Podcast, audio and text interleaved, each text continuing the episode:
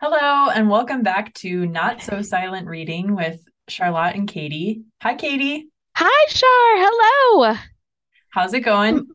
Is it wonderful? I'm glad to be back. I also would say, like, not to toot our own horn, but look at us, uh, doing a podcast a month already on on schedule. On schedule, exactly. I I think like having it. a It's like theme helped starts off the month fresh with a new Yeah, episode. Totally. A nice reason to like check in and like have a little downtime together and chat about these books. I'm very curious to think to like know what you thought about this book. Oh my gosh. Yes, I have a lot of thoughts about it. Um, but one of the takeaways from our last conversation, and then now kind of I think where we're going to go with this conversation, um, was we talked like last time like about having a little bit more like self-compassion. And so I thought it would be like a nice thing to like, because you know, we kind of like end on like recommendations or like what are you reading? I thought it would be nice to like start with like how have we like shown ourselves some compassion over the last few weeks? Oh, I like it. A little retrospective and Yeah, exactly. Not And to be too should techy, but yes, it's a retro. um it's a debrief. Um It's yeah. We should remind people last week we read, or last week, last month we read Burnout by Emily Nagoski and, or sorry, Nagoski and Amelia Nagoski. Yes. And yeah, they talked about self-compassion. That's a good point. You know, I had completely forgotten about that point about the book. Yes, I was thinking about it, and you know, and we're also going to dive in and talk about the body keeps the score, and there's a part of that that's also self-compassion. And I feel like if we're doing this kind of series or this kind of season that's a little bit more um how to better take care of ourselves, maybe we could practice what we read. I love it. Yeah. So do you do you want to start? Do you want me to start? I'll kick us off. Yeah. Okay. Um, okay. So, uh, thinking about self-compassion, I um am having like some frustrations at work. Uh, I, you know, if if you are a person who reads headlines in 2023, um, you have been seeing lots of like layoffs and budget impacts and this fear about a recession. Um, and I have not been laid off, but I have had my like role um impacted, and so it's been very frustrating because there one of the things that I have struggled with is like I didn't do anything wrong. Like I kind of like have talked to myself in circles about like at least like if I was phoning it in or like not doing a good job or like had poor performance and then had like a career setback, like I would have some sense of like why it happened. I would have some control or like accountability for like what I did to get me there. Um, and then like I could figure out how to like get back on track. But these are just fully outside sources. I did terrific. um, and I still got knocked down. Um, and I think that there is a part of my brain that was like loud at first, and now I've quieted it down. That's like, you should have known better. Like, you should have figured out how to like outsmart this. Like, other people are navigating career stuff. Like, why is this such a struggle for you? Uh, because my internal brain is very rude.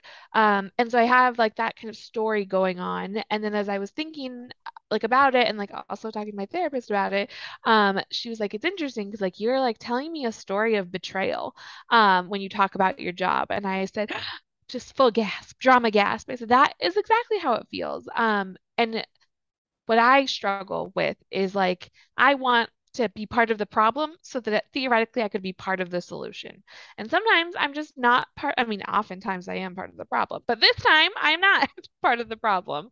Um, and so that kind of forced me to be like patient with myself, to like let myself feel both like hurt and betrayed by this professional relationship. Um, and also like feel okay with like I could try to find a way to be productive, but for a while it's okay if I just am hurt and betrayed, and maybe my capitalistic sensibilities don't need me to produce my way out of feeling hurt. Um, and so that has been a journey for the last few weeks. But I feel like I it was hard at first, and then I like saw myself kind of getting there, and I was like, oh, this is what we talk about. Um, so that was like a nice kind of moment. Um, of just like it feels terrible because you have never had to really do it before of just like sitting in a bad feeling and not like immediately pivoting. Um, but I've been trying to do it and like kind of let myself kind of feel feel all of the discomfort of it uh before I move forward. Well, I think it's awesome that you're you recognize that. And I mean, it does make me sad to make to to um know that you are hard on yourself about like oh i got to find the next thing because like how could you not be hurt? I think i i feel like i mean professional relationships are similar i mean they're relationships so at the end we feel all the same emotions i think that we feel in you know even non-professional relationships. Um yeah i also feel like it's sometimes family like a relationship where it's like you're kind of like entwined in ways that you're not in romantic or like friendships. Like it is like you know you gotta, you gotta come with the one who brought you um, or stick with the one who pays you. Um yeah. And then trying yeah i think all of that is complicated and nuanced. Yeah and i i mean y- you have always figured out like the next thing and you know how to move forward. So it's not that you're not that won't happen. It's okay to take time to like you said sit in the feeling um yeah. although as i'm saying that i'm thinking on my own like last four weeks since we last talked or recorded and my own journey with self-compassion and that's been really hard too yeah. so it's easier said than done for sure uh and hopefully just like getting into like the the practice of it or like thinking about recognizing it when we do do it or when we attempt it or like why we're failing at it i think is also going to be a part of this might just be helpful as we get used to it. I um like have been dealing a lot the past couple months with um i don't know if i would say it's depression per se but like just a mix of a lot of different things going on in different parts of my life that have made it very hard. And i think the thing on the the cherry on top is that i'm i live in a place now that is not great for seasonal depression. And i know this about myself um that seasonal depression is really hard. And uh this winter has been particularly brutal. Um so i have been very and i was very resistant to like getting back help. Like i've i had gone to therapy for a long time and kind of like last year was like hoping to you know graduate at least for the time being from therapy. And i mm-hmm. had to kind of acknowledge that earlier this month like humble myself and be like okay like it's not working just on my own so i have to go back. And yeah. um i think i was pretty tough on myself about that. But now that you're bringing this up i will practice self-compassion. It's really not until this moment that i'm like oh you know it's okay if i can't do it all by myself or if i need some support that i wish I no longer needed. Um, yeah. I feel like January. Yeah, totally. Um, like new year, same tools. yes. Uh, I also feel like it's so uh, I difficult to just like have the like right like sense of I, I don't know um like perspective maybe? Like i think that like what i have found so valuable about like having a therapist is like this is someone whose job it is to just like help me untangle my brain without any like agenda or like you know relation to my life. Um not really she's a deep relationship to my life. If she's listening i don't want her you know. She we have a very meaningful relationship. Um no but like i think that there's a piece of it where it's like it's great that I could just dump all my shit on like the table and like we just sort all the puzzle pieces together. Um, and she's never like, wow, that's a lot of shit you dumped today. Or like some days I feel like I'm like, I'm in a good mood. Like I don't have anything to talk to you about. And she's like, yeah, that's fine. Like it's my job to pull these threads. Mm-hmm. You don't ever have to think about like our agenda if you don't want to. Um, and just like having that has been like such like a pillar even like when I don't feel like I'm in crisis like that's I think that that's what I'm trying to to stick this landing on. Like I don't feel like therapy is only for when I'm in crisis. I think it's really helping me shore up skills so that I have less seasons of crisis and more kind of stability working through and progress. So I think that the the wishing that like you didn't need the support is like really real. Like I think we all kind of wish we could just be the best versions of ourselves, the tampon com- commercial versions of ourselves. Um, you know, playing tennis in a white skirt in the middle of my period. Uh, but I'm not I'm not that girl. Because definitely the shit I put on my table for puzzle pieces will be tampons. um, yeah, no, those are all good. I think good reminders, and it's been um, it's just been like a hard start to the new year. I think I would say. generally. And yeah, maybe need to be more compassionate about it. But um it's also hard to, I think, change your habits when you're not feeling great about things, right? Like it's like Totally. um so I think that we should consider going on the Jewish New Year in September. Give it that back to school vibe. Um, because I feel like I'm more mo motivated than than I am ever in January. Yeah, I'm coming off a Christmas sugar high January 1st. I'm not my not at my best. I can't do um the whole 30 in January. Catch me in October. yeah, no, that's that's. I did try this. Um, I can't remember if I talked about this last time. I'm trying to do this minimalism challenge in January where like Ooh, every day, so day one you get rid of one thing, day two you get rid of two, day three you get three day of rid of three things, either donate or, you know, yeah. discard or or sell. And then by day 30 you're giving away 30 things on the last day. And that was my challenge to myself for January. And I got about halfway through. And now I'm on day 15 and I'm just like perpetually stuck and it's February. So I'm also going to be compassionate about myself about like, it's okay. I'm not going to finish in 30 days, but I will Yeah. finish it at some point later this year. And that's Yeah. fine.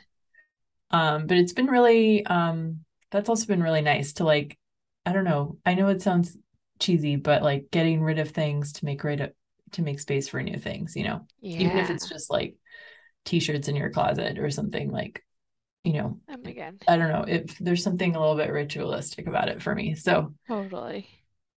Love that. That's great. it's been a fun little project.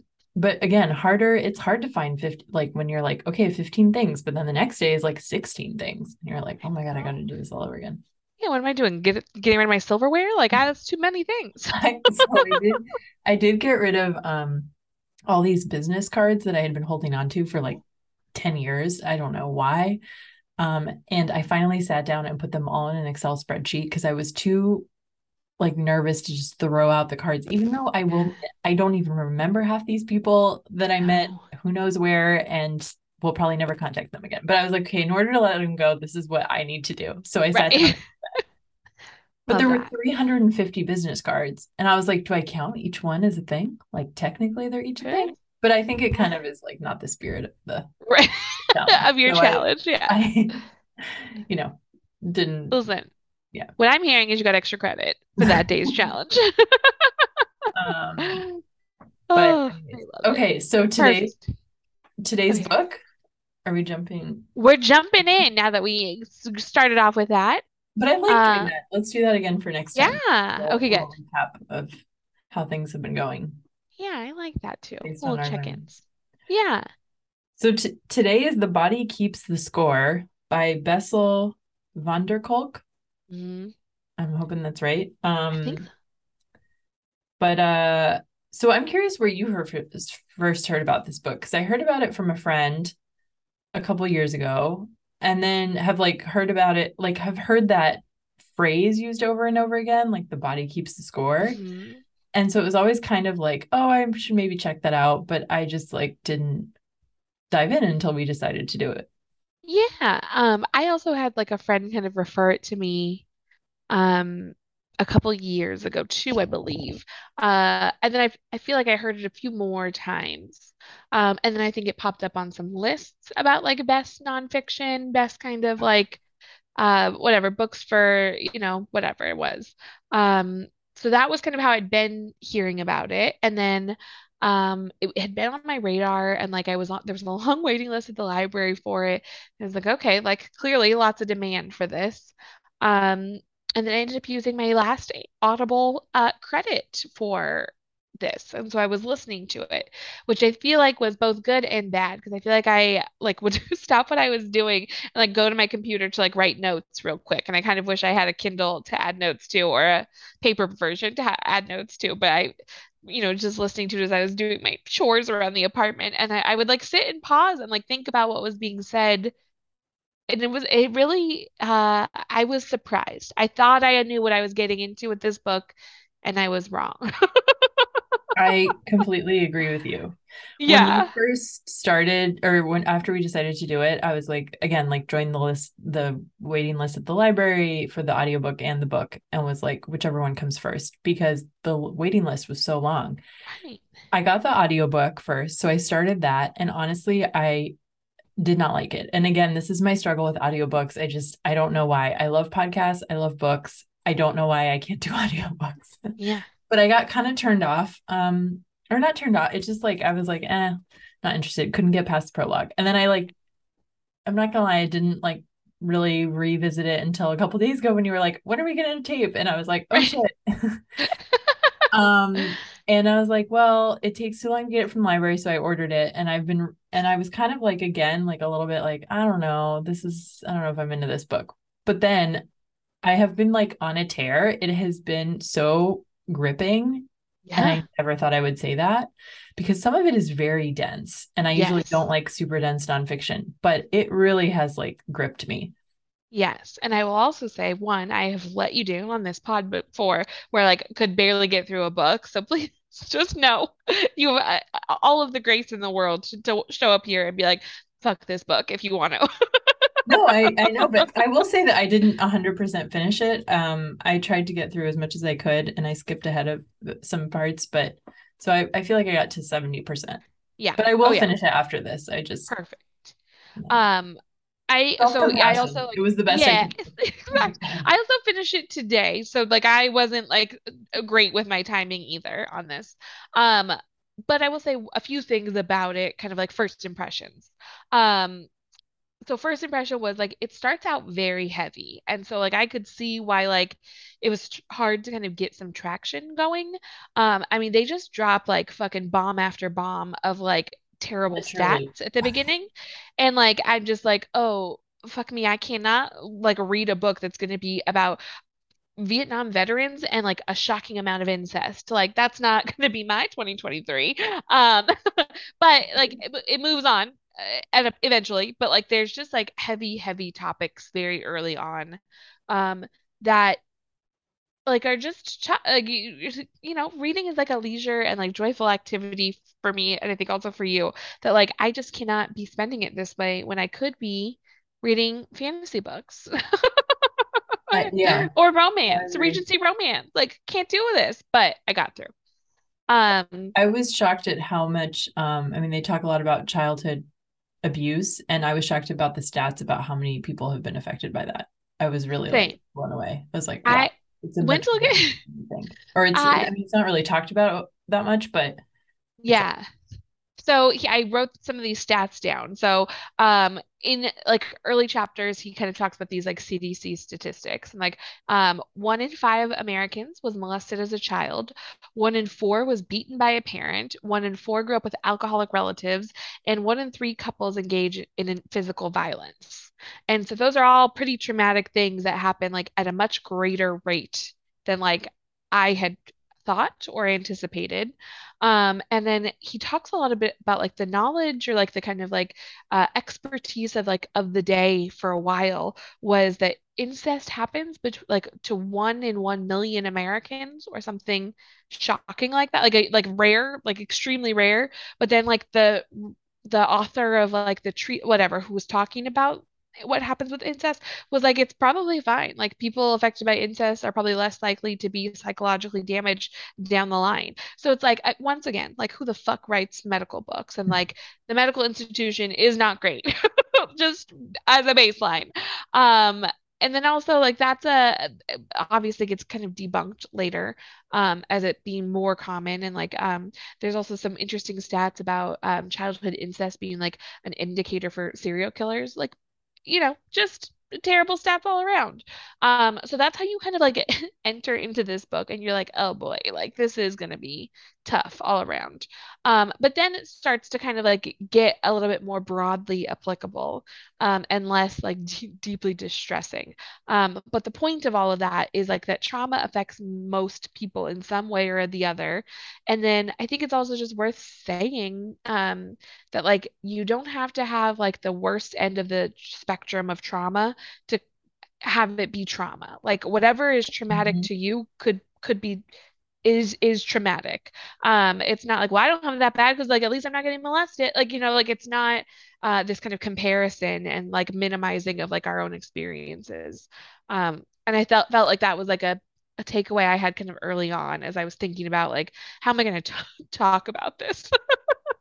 well, and he after he goes through the intro of like a lot of these stats, then he gets into more the like science or the biology of like just the neurobiology of how our brain is set up and wired. And I thought that part was absolutely fascinating. Mm-hmm. Um and like I had I feel like I've read over the years of like things about like our brain reacts, you know, we have like this reptilian brain that like is in fight or flight or freeze mode when we feel a threat coming on and you know anxiety can like be a factor or a symptom of that. But like his he goes like much more in depth than I've ever read mm-hmm. before. And also I feel like it is still approachable. I mean, there were definitely some terms I didn't understand, but overall you kind of get the gist. And I just felt like it was a really it really like, I don't know, clarified for me like, oh, why do when I when I get stressed or angry, like why do it because sometimes I react in those ways that are very like these outbursts that are hard for me to like control or like I get really upset about or anxious about something and I just don't know why I'm reacting that way and it, he like kind of explains like what what is happening in your body which I thought was great. Mm-hmm. Totally. And I think that there's um I mean, there's like a section in the book too where they, he talks about like how when people are describing certain things, like their voices and mannerisms change. Mm-hmm. And I feel like I will sometimes like hear myself talking, like, why do I sound like so bizarre right now? And I think it's like my stress response is like coming out and how I'm like interacting with people.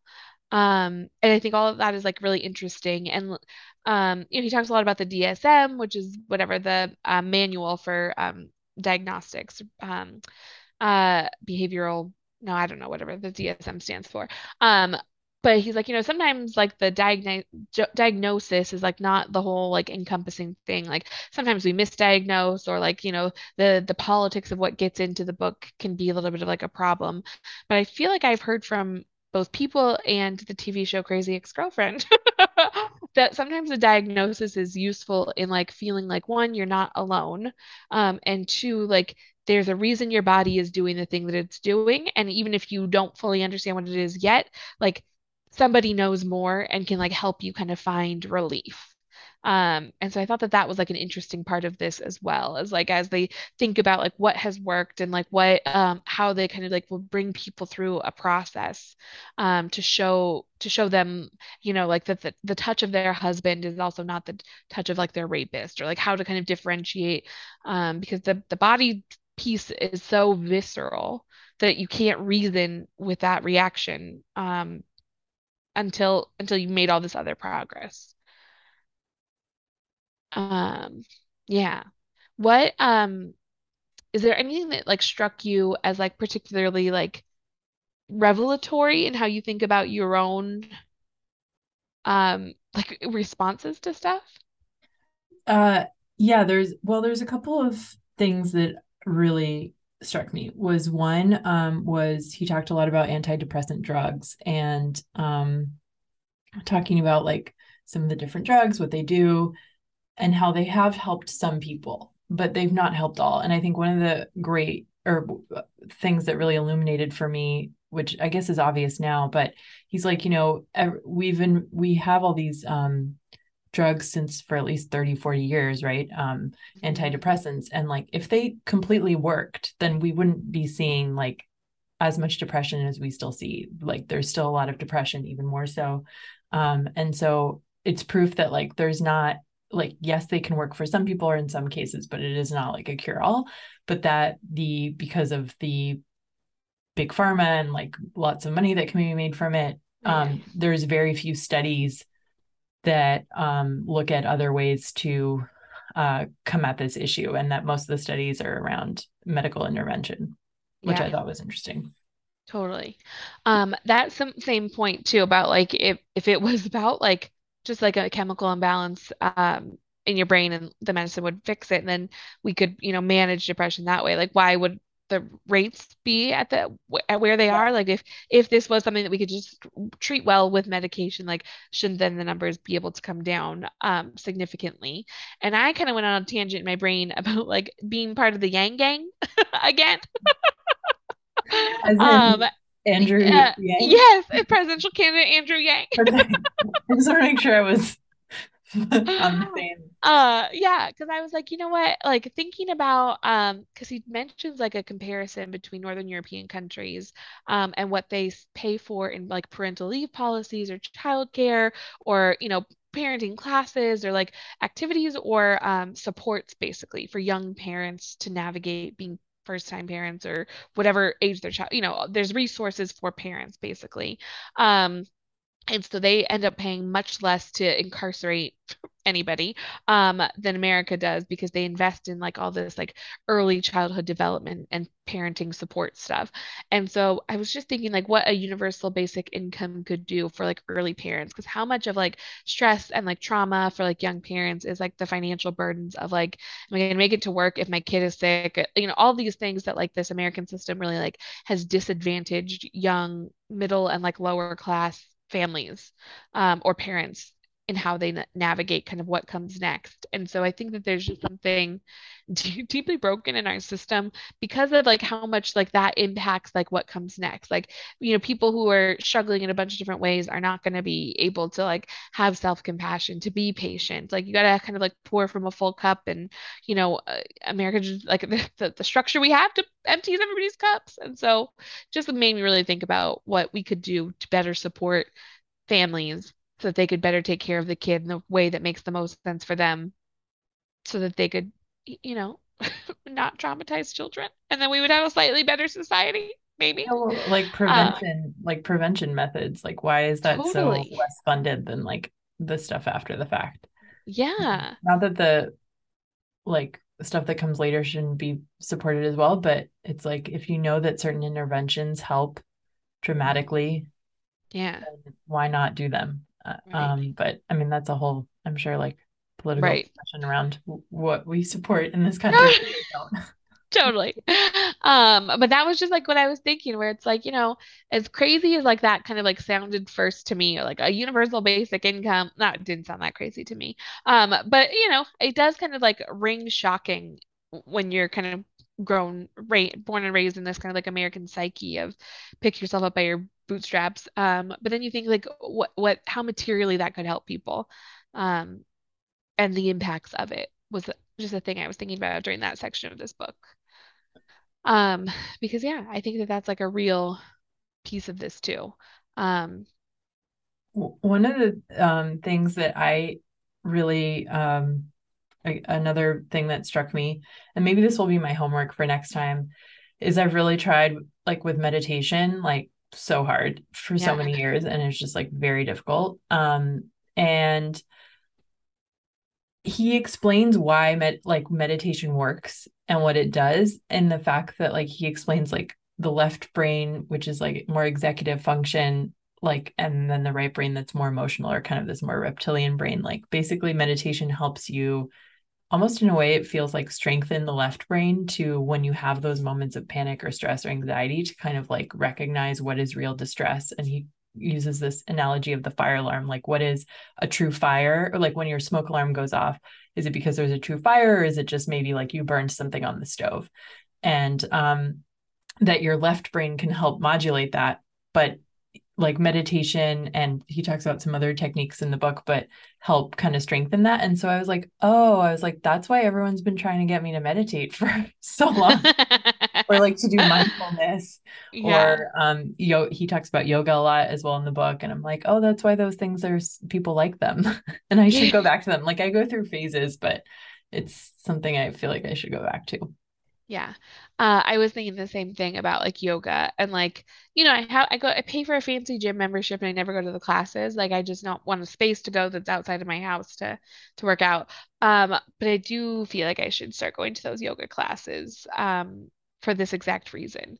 Um, and like the yoga particularly like, you know, a real theme of this book is like the mind body relationship is like both like very real and very strong. And so like what your body senses, like your mind will figure out a story, a narrative to to tell you um ab- about what's happening or like how to kind of protect you.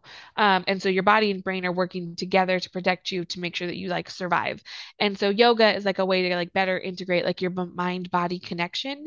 And I feel like I certainly was somebody who like had a lot of disconnect in my mind and body. Like I think that there's been a lot of times in my life where it's like, you know, my mind is great and terrific and like, you know, bright and shiny and then my body is just like the thing that carries my mind around and um and I'm sure that that was like a useful tool for me at various points, but like I really like started to recognize that like that disparate like view of myself is like not ideal. And like not not the direction like I'm going now. Like I'm feeling much more like connected but it's like oh I'm I'm probably still like repairing some of the damage of that like era of like thinking that these were like two separate parts of me and one was good and one was bad. Um and how do I better like connect the two and feel at home in both of them? Um which is why I was like I should get back to yoga because I've not yoga since the pandemic because I can't do it at home I did find um because I also like I prefer going to a studio because I feel like at home I just I don't really do it as well. But um there's this one yoga channel I found or yoga YouTube channel by this lady. It's called Sarah Beth Yoga. Um Ooh. and she does really what I like is her videos are short. Love a 10 minute, 20 minute, 10 minute. and they're not super intense. Like it's more about like, yeah, like physical sensation or stretching. It's not like a workout right. in the like burn right. the calories in like a hot yoga studio. And I yeah. really, so I don't know, I've been doing a couple of those here and there. Um, and I like that because yeah, it's more about like how's your body feeling or just kind of moving it very slowly rather than um this like workout class. Cause I I feel like there was also with the yoga trends, there was also this like oh, you have to be super flexible. And like, then my competitive nature is like, oh, look at that person in the class, like doing a headstand, and I can't do that. And I know that's not the point of yoga, but it's definitely something that happens to me when I'm in yoga class that I have to also. Yeah. I feel like I've gotten better from that because I had a friend who was a yoga instructor. Um, who was like fat, black, and disabled. And she was a yoga instructor. And she's like, ah, we can get it. Like, if you have a yoga teacher who doesn't have props, then they are not a good yoga teacher. I was like, what? what?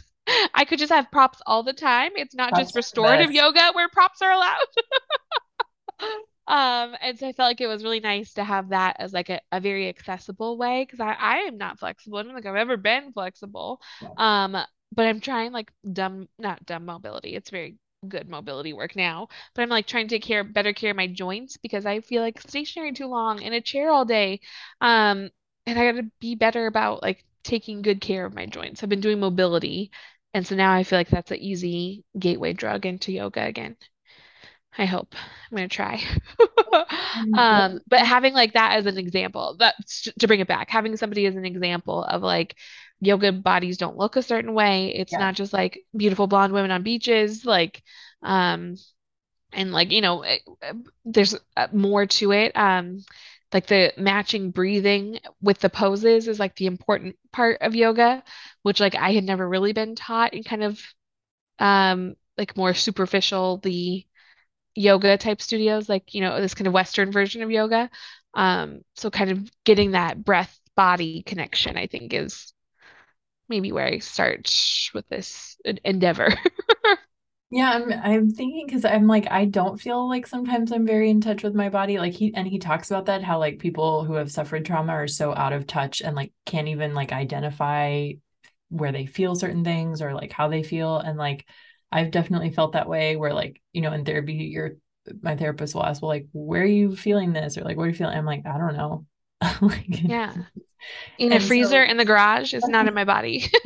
not, not here. And so like being more aware of that. But um I th- I like how he also talks about some of the physical symptoms of like trauma, just like how it can manifest in terms of like disease disease or illness or mm-hmm. um you know that there is like this important link between the two and that your body is trying to tell you something um which again I also feel like is a new thing for me that has helped over the past few years is I've dealt with a few different like um sim- like physical symptoms of different things and it's like okay well why is this manifesting itself? Like right now I'm going through really bad TMJ um and it's been really bad for like over a year and it's like okay well there's probably some stress like there's something that has made it work i mean i've always been prone to it but something has definitely made it worse right? And i don't know maybe that's all like mumbo jumbo but i do feel like there's yeah there's connections i don't know Yes. I don't feel like it's mumbo jumbo. Um, I feel like we don't always recognize it for what it is right away, but like I do think that like for sure like the connections like exist. Um, and like you know we, we've talked we talked about this in burnout where it's like your body like reprioritizes different parts of like um your system when you respond like fight flight or freeze um like teaches your body kind of like how to triage information and react accordingly. Uh and so I do think that there's like parts of that that are happening in real time. Um and like flare-ups of like all sorts of things I think are real. And like I feel like I noticed like um tra like thinking about like trauma response stuff like it just is like feels super disjointed until like the light bulb goes off and like you see it kind of like oh I see now how my body made these connections and did Mhm. all these things. Our bodies are smarter than we think they are i think yeah. i'm realizing like oh it's trying to tell me something. And there there's one there's one quote from a lady who starts to do yoga about something about like she's like you know my body is trying to tell me something and i'm i'm here to listen. And it's like yeah maybe the reason maybe your body knows even before you're cognizant of it or conscious of it that yeah up um like you know the TikTok girlies that we'll talk about doing certain like yoga poses, like particularly like hip poses that and they just like start crying. Um, I do think that there's like a connection of like uh both like the vulnerability of like the pose, but also like focusing like your breath and like the feeling the stretch and like whatever is all happening. I do think that like sometimes like the the cry like the tear response and like the cry crying response happens like before like your you could your brain can catch up. Like your body has figured it out first. Um, which I think is interesting. But yeah, I agree. I very much agree. Uh, what was I going to say? Oh yeah, traumatized people chronically feel unsafe inside their bodies. Um, and I feel like that's like a part of it too, where it's like trusting your body to do X, Y, or Z, um, it all kind of like adds to like the layer, the layers of this. And like, you know, sh certainly speaking from someone who has not had like a severe trauma, just like classic well again trauma. it's all relative like Right. Uh, yeah, I just didn't want to like speak to like um, you know, more severe end of like the spectrum, but like I do sometimes like my body will react to stress or threats in a way that like are what eventually cues my brain in to like wh like why is my heart racing right now? Like what what has happened? Like what why am I suddenly like aware where the exits are? Like you know, it's just like little um things where like my body will process information so much faster than my brain could connect the dots. Sometimes I feel like our bodies are just trying to like outmaneuver our brains because our brains are getting in the way. I mean, you're probably right. I I mean, I think that's back to the like narrative that you can tell yourself of like why things are happening, right? Yeah. Um, but until you like th that was something in that he talks about like until you deal with the body part of it, like you'll never really fully basically be able to move on. Yeah. Um, and I thought this stuff around like touch, especially like physical touch being really important, whether it's like massage therapy or like having, you know, why hmm hugs are really important or just um, you know, being comfortable with touch is like was also really um I thought it changed my view of like why that's so important, you know? Um Yeah. I also, and to like the same point, like the um, he talks a lot about pets as therapy, um, where it's like, you know, we're oh, mammals, that so like. Oh yeah, no, that's fine. Uh, it might have been like a, just a little section too. Um, but he talked about people, children in particular, who'd gone through like extreme trauma. Um, and like there was the case of one girl who was like nonverbal. Um, and she got put into a program where she was in charge of like grooming a horse and then also got to do like some introductory like dressage lessons or whatever. Um, and over time, like her connection with like the horse was like really valuable and like she started to talk and like she started to make friends like at this like horse camp with like other kids who were there doing stuff and like it was like a, a way for her body to like reintegrate into like she could care for this animal and like they could build a relationship and even though like it was a horse and a, a girl like um the connection that they built kind of rewired her into like how she could trust and connect. And then to have that as like the subject for what she talked to other people about like gave her like an easier entry point into like what her recovery was. So they talked about how um, particularly like dogs and horses were valuable for people uh, like as therapy uh, touch therapy to kind of like rebuild and like rewire those communication um, whatever uh, skills in our bodies, I guess. Um, so yeah, I thought that was like a good and interesting thing to, and like, I, like once like he outlines it, kind of dives into it, you're like, oh man, like I could see that. Um, but it's like really interesting to see like the science and like the the data that they have to kind of support it.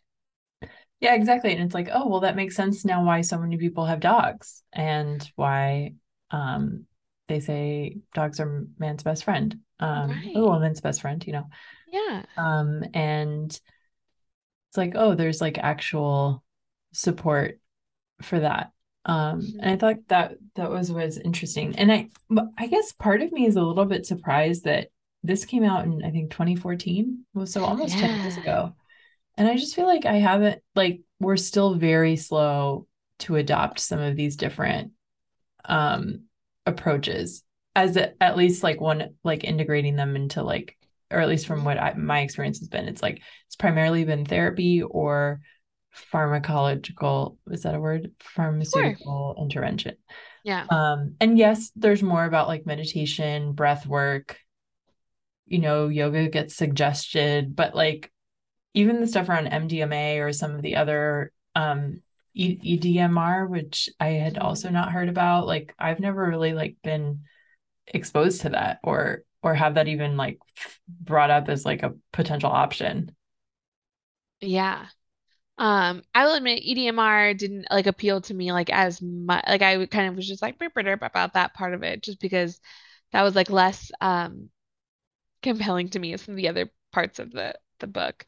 Um, but it is. Uh, let's like confirm what it is so that people know what we're I, saying. I have zero recollection of the what it stands for. Stuff with the Um, eyes where your eye you like talk, yeah. think about a memory and your eyes follow. Eye movement, uh, desensitization, desensitization, and reprocessing. Um, so it's a type of psychotherapy that treats emotional symptoms that follow trauma, such as PTSD. Um, yeah, and so yeah. Ahead. Another one is writing. Like we talked, um, I think we talked about that offline before we started, but that writing, why writing is so helpful. And he talks about that and like journaling. And now I'm like, oh, again, like something else that people kind of loosely suggest, but now he, there's more like robust science, I think, behind like how it works or why it works and being able to process um, different emotions or trauma. So I will say that that has I've like started to I don't really love to journal in the like you know write long sentences about my day and like but I like making lists or just like jot down like very quick notes and I find that that is very very helpful. Um Yeah. The heading of that chapter was Language, Miracle and Tyranny. I thought that was a good title. Um, I am not a consistent journaler. I am like a journaler to solve a problem. Um, in my brain. Like I just need to like sit there for a minute and like try to articulate what I'm trying to say. Because internally, my internal monologue will like stop too soon. And if I have to like write it out, then like it forces me to kind of complete my thought, which is great. Um, yeah, and I, journaling for sure, like I, I think that that has been like a tool that I have personally like found super useful. Um, like forcing myself to articulate the feelings, um, gives me like the patience to like find the right word or to like better describe what I'm feeling.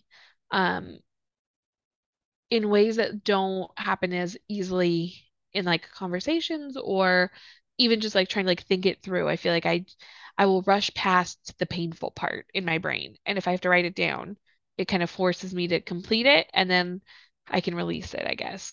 Um Well, sometimes I don't even know like the emotion. And one of those things that's been helpful is like there's these emotional, I don't know what they're called, but I'm going to call it like an emotional wheel or something. And hmm I think there's one in Brit I had read Brene Brown's like Atlas of the Heart where she goes through the different emotions and feelings and kind of how they're similar or distinct. I didn't get through that whole book, but it was interesting. Um, but anyways, there's these wheels that you can look at and it will start with like a bigger bucket of emotion like sad and then it will whittle down to like well what kind of sad? Like melancholy or like you know um maybe feeling like uh discouraged or you know and it'll like kind of like slowly kind of route you to a more narrow or descriptive um emotion and i found those really helpful. I should do that more. I don't know Yeah. maybe like i'll print one out or something put it in my journal Yeah. I think I that that's actually a really good idea is putting out and putting it in the journal. Um i'm gonna make a I for myself for my homework yeah, a little note to self. Yeah, I feel like that's a piece where I'm uh notoriously bad because I would like to just present uh happy and easygoing emotions because that is a safer emotional lane to be in. Uh and so I feel like when I get uh out of my kind of equilibrium, I usually know how I got there. But also, I will feel frustrated, and then it turns out I'm just very angry, and I just am scared to be angry about things. And so frustrated feels a little bit more comfortable until I acknowledge. So it's really like the TLDI for me. I'm secretly just really angry. Well, here's a curveball that my therapist threw at me the other week is if you're angry, it's because there's always sadness or grief underneath. Oh yeah. Was like, Uh-huh. oh gosh. Totally. Yeah. Anger is also more comfortable than uh pain. And so uh, and anger is still very uncomfortable for me. Um, well, Ah, any other yeah. any other thoughts or things we didn't cover? Yes.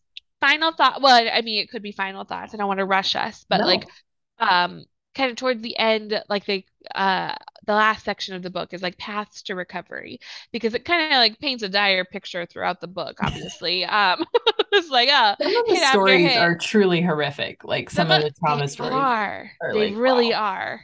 Um, yeah, real tough. And then um, you know, sometimes you just like meet someone, you're like, oh, this is just like a ding dong out in the world. Um, and then like you uncover like the the the depth of the trauma. You're like, oh, geez, okay, sorry.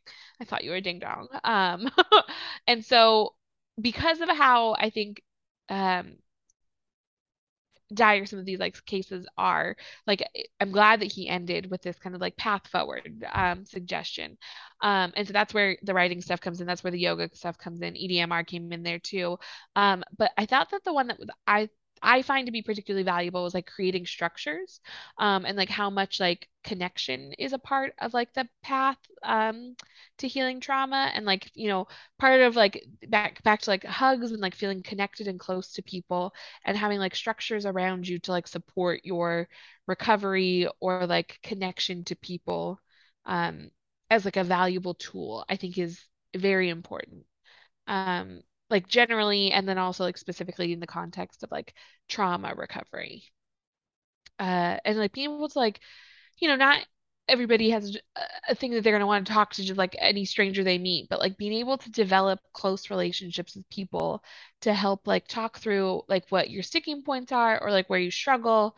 Um, and then like have someone who like you care about and cares about you kind of like help you navigate that. I feel like really like lightens the load in like a meaningful way. And like I'm like a lazy person intrinsically. So like, am I going to commit to yoga three times Okay, a well. I'm gonna push Probably back. not. I'm gonna push back on you on that one. Like, I'm just gonna call you out because I don't think that's true. And Okay. some talk, but okay. Okay. Well, okay. Uh, well, I've yet to prove to myself that I could do yoga three times a week for a consistent amount of time. Um, but I definitely feel like I can and do like rely on like circles of friends um for like support and care. And like that has been, I think, essential to like my like emotional well-being. Um, and particularly like notable during the and after and during because it still is the pandemic. Um, yeah, so that was like the last piece I kind of just wanted to name before we wrap. Yeah, I mean, I my I kind of shared what I thought about it, but I I think it's a great read. I do recommend people pick it up. I think it's worthwhile. Um, Yeah. and to stick with it if the if the beginning is a little tough. Um, I Yeah. think there's some Yes. really interesting insights into it. So Check out that table of glad we did it. contents. Yeah. Flip to the section that you are interested in, and then if that catches you, then you can flip around a little bit more. Um, I do feel like I might need to like uh review it again and think about some some pieces. Like I think I was like, you know, not like going super fast, but I was like kind of like trying to like, you know, finish my assignment. Um, and I think that kind of Your book back, report. right? You literally.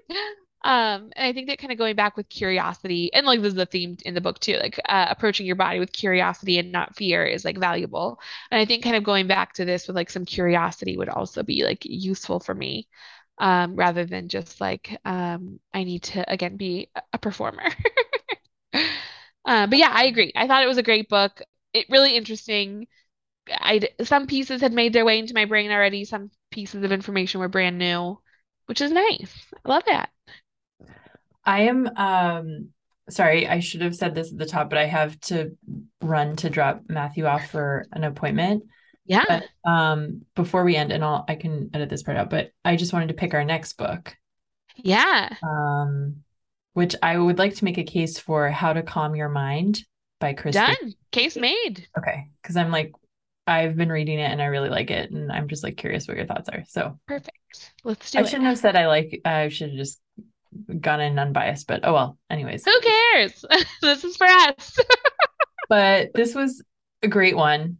Thank you. Yeah. Thank you. This And is I'm sorry great. about the abrupt ending. No, Uh, no worries. We were landing this plane anyway, so it worked out great. Um, and you saved me from talking in circles as I organize my thoughts. Um, this was wonderful. I uh, be ready to talk about self-compassion next time we meet. Okay. Um, and I can't wait to talk to you soon. Same. Bye Yeah. everyone. Thanks for listening. Bye.